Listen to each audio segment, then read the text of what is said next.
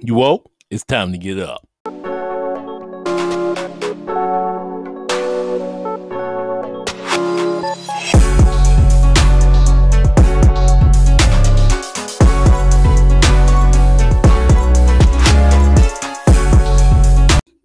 So, if I want to talk about the war in Afghanistan, let me start off with a brief story here. September 11th, 2001. It's one of those days in your life you'll never forget. You watched two planes hit the Twin Towers. The first one I didn't see. The second one I saw. It was live on TV. Um, I saw it hit the tower. I got this tingling feeling all over my body. My heart dropped in my stomach, and I was just floored because I can get really emotional, um, melodramatic, so to speak. I wasn't any of that at that moment. I was just sitting there looking at my screen and couldn't believe what I saw. Then to hear like a, maybe 30 minutes later, another one that hit the Pentagon, I said, We were under attack.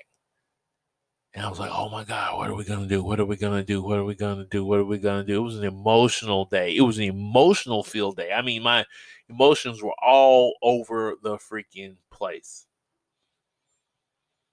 Then I watched the images from the buildings. I saw people jumping out of windows, and they were showing this. I mean, it was live on TV. He said, "No, those are that's not debris falling from the building. Those are people, people jumping from the building." And, and I couldn't believe they were actually showing those images on TV. I just couldn't believe what I was seeing. I saw this woman walk out to the edge, and it's like the building was burning behind her. She didn't know what else to do, and she just jumped she jumped. I cannot get that out of my head. It is still there to this day. So September 11th was our main motivation for Operation Enduring Freedom that we launched against the Taliban in Afghanistan on October 7th, 2001. Then President George Bush, George W., George H., with George W. Bush. Um, said we were there to root out Taliban and find Osama bin Laden and, and root out the uh, uh, Al Qaeda bases that were in Afghanistan. It didn't take long. I think it was about three months. And we had completed that mission. We literally had wiped out all the uh, Taliban uh, there were still possibly Al Qaeda in the area. We weren't sure, but we had wiped out most of their bases, and we we had people looking for for individuals that they eventually found in several places in Afghanistan. We we destroyed the leadership of Al Qaeda. We destroyed the leadership of the Taliban, who were the allies of the uh, of Al Qaeda. Let me give you a brief history of the whole Afghan picture so you can get a real picture of it. This is brief, very modern history. Uh, if you know, previously the Soviet Union had invaded Afghanistan. And when they did this, uh, several locals and people from outside, and of course, Muslims from outside the country decided to form the Mujahideen, which was a fighting force inside Afghanistan that uh, committed to a guerrilla warfare against the Soviet Union. Eventually, they pushed them out. The Mujahideen took over the country. After three years, after ousting the other government the Afghans put in, but that broke down into a, a warlord state. Uh, Taliban was one of the stronger groups in the country. It was supported by the Pakistanis and possibly by rich oil company companies. So it had the backing and the blessings of money and another country. So the Taliban took over the country, but they became a stern, strict Muslim country. Women didn't have any rights. Men were forced to go to mosque every day. Uh, other religions were basically pretty much banned in the country. Uh, so they were extremely strict. So, like I said, we get to this time after that. The thing about Al Qaeda, you got to remember these people were also part of the Mujahideen. They were allies of the Taliban, and Taliban just said, "Hey, you as long as you're allies of ours, you got a home here in a Muslim country." So it was fine. They didn't mind them being there. And of course, they probably were giving a lot of money to the Taliban as, as well. Uh, so Al Qaeda was basing their bases there. Like I said about uh, September 11th, the funny thing about that was who's responsible?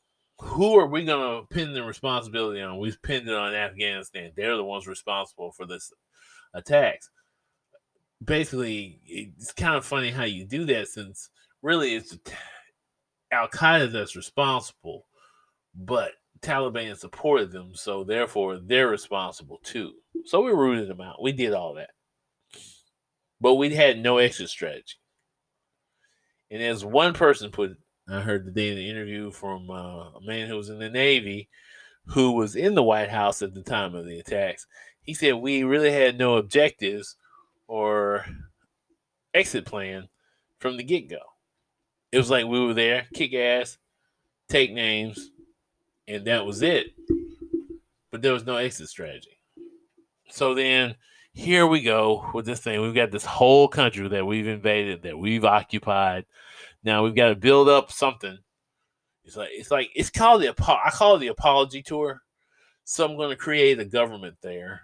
I'm going to give them our Western style democracy, and we're going to show them how to be democratic. And it failed so many ways because of corruption, something that plagues even the United States to this day. But it doesn't hurt our democracy for the way it is. And maybe capitalism failed in this case because I said that, that it may have been a reason for the corruption, but at the same time, um, we gave them our our Western forms of government, us and our allies. Here we go. Here's our chance to build a nation again. We tried to build Vietnam failure, Korea failure, Japan not so much a failure, but we still got soldiers in Japan. Germany, not so much a failure, but we still got soldiers in Germany. Hell, we've got still got military bases in the Philippines from the Spanish American War. Seriously, it, Guantanamo Bay, Cuba. What is that? That's the same thing. Spanish American War. We've got we've got bases around the world from different wars where we still got soldiers in place. That's just the truth. But at the same time, this nation building thing, these client states that we're trying to create around the world sounds familiar. If you know history, the Romans did it, Greeks did it. It's a common thing. You go in and conquer somebody, and then you create a government in that country that's favorable to you. It's what we tried to do. Hamid Kar- Karzai, first president of Afghanistan, was president until 2014 from the time he was elected, right? He served two or three terms as president of the country. He really was a corrupt individual, if you think about it. He was once a supporter of the Taliban. He was a member of Mujahideen, but the Taliban ended up not trusting him because he had too many ties to the West. And one of those may have been, and I want to say this is speculation, that he worked for Unocal. He was an employee of Unocal before he became president of Afghanistan. That's possible. But this guy spoke the loudest, you know, the squeaky wheel, uh, squeaky wheel gets the oil. He was that squeaky wheel in the United States campaigning against the Taliban in, in Afghanistan. So he's the one that America chose to be the president of the country. Got his education here, so yeah. But he was cu- accused of that very thing, uh, being the one who sympathized with the West.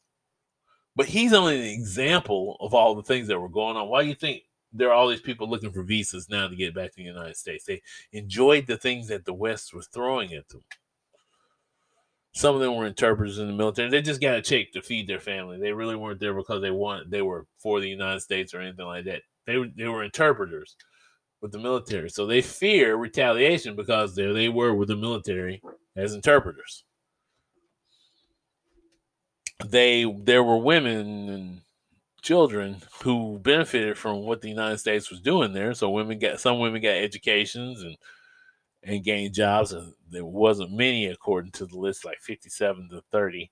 But anyway, uh, they got educations.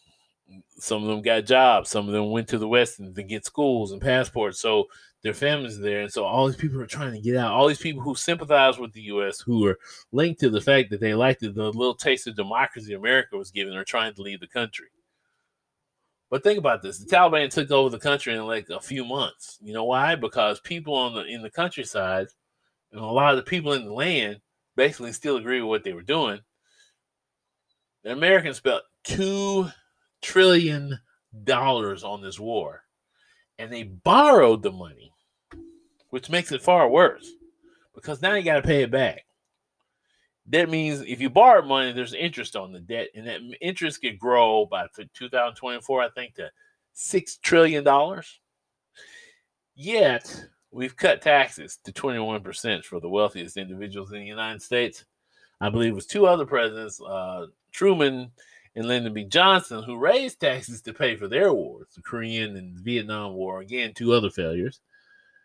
Uh, the Korean War, I think the tax was raised to 72%, Vietnam 92% to pay off the debt for the war. Of course, this war, like I said, wasn't sponsored directly from the American pocketbook because it was an undeclared war.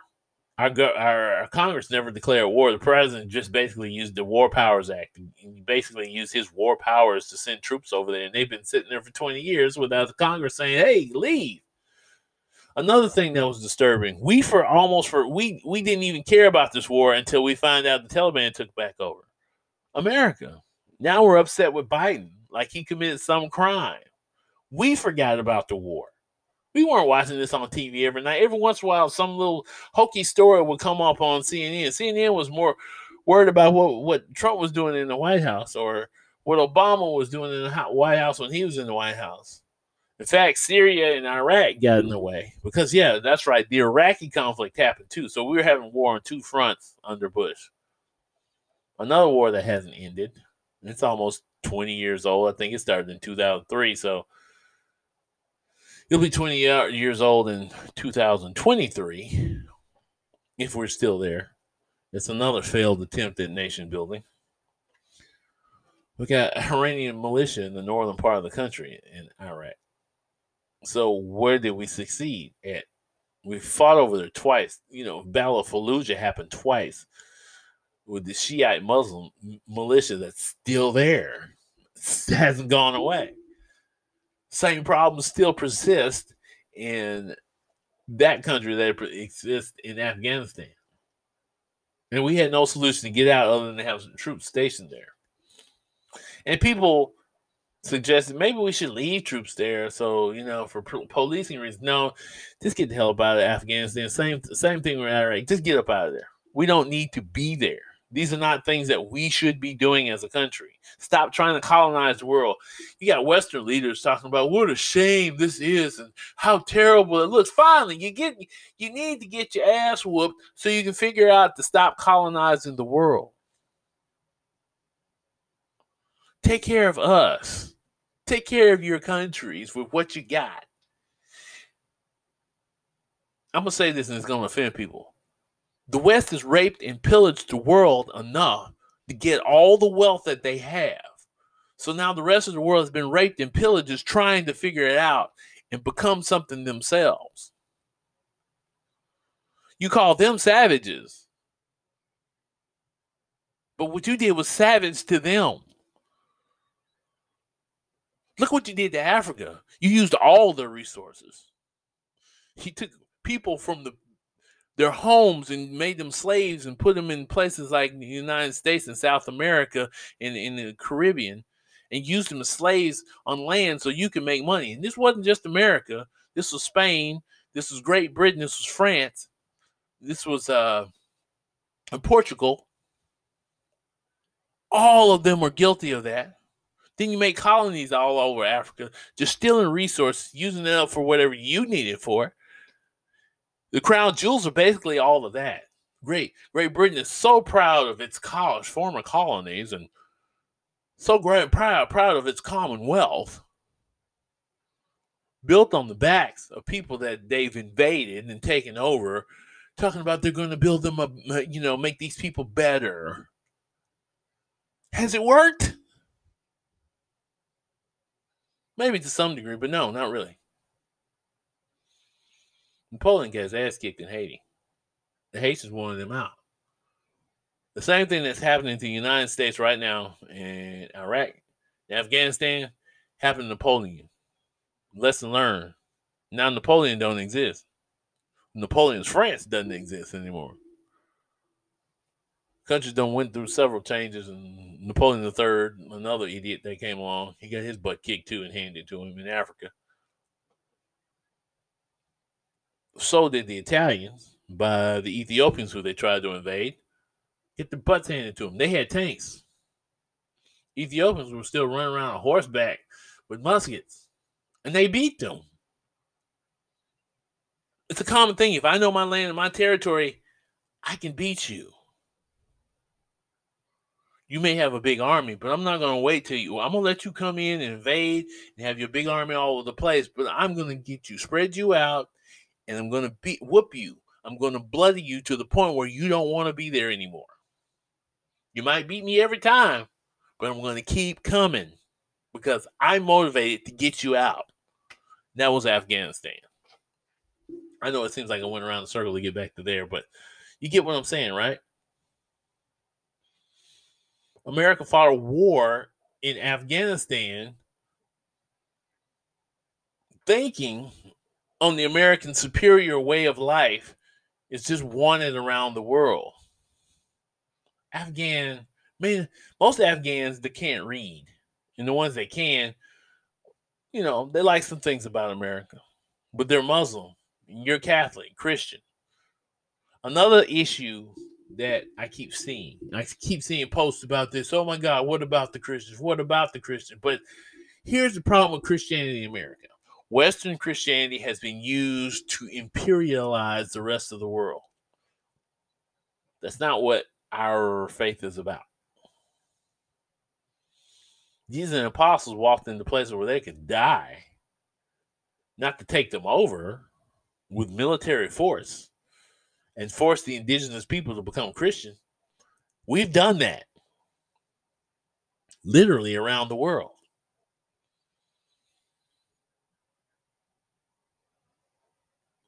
The military is not how you spread Christianity. That's what the Muslims did. But if you want to do that, then guess what? You're the opposite coin of the same thing. Let Christianity fight itself out because you know what? If God can do it peacefully, we can do it peacefully. We just have to deal with the consequences of that peaceful way of doing things. At the same time, it's American arrogance to believe that our way of life is how the rest of the world wants to live. It's arrogant for the West to think that.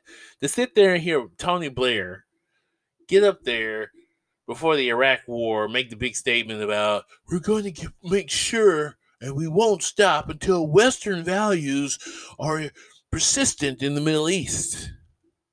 How foolish a notion. Because people have their own values. I've talked about this before when I was talking about Israel and how that's messing up that conflict, Western values it's keeping a conflict going in that country, and it probably will keep going for hundreds of years if we don't get our asses out of it. Sorry about the language, but it's just the truth. We have to do better as Western countries. And like I said, those poor Afghanistan people, we spent $83 billion training them. Most of them were poor, looking for a job. They got one. They got one in the military thing they forgot to tell him is you may not survive long enough to get a paycheck. So why fight a battle you don't believe in?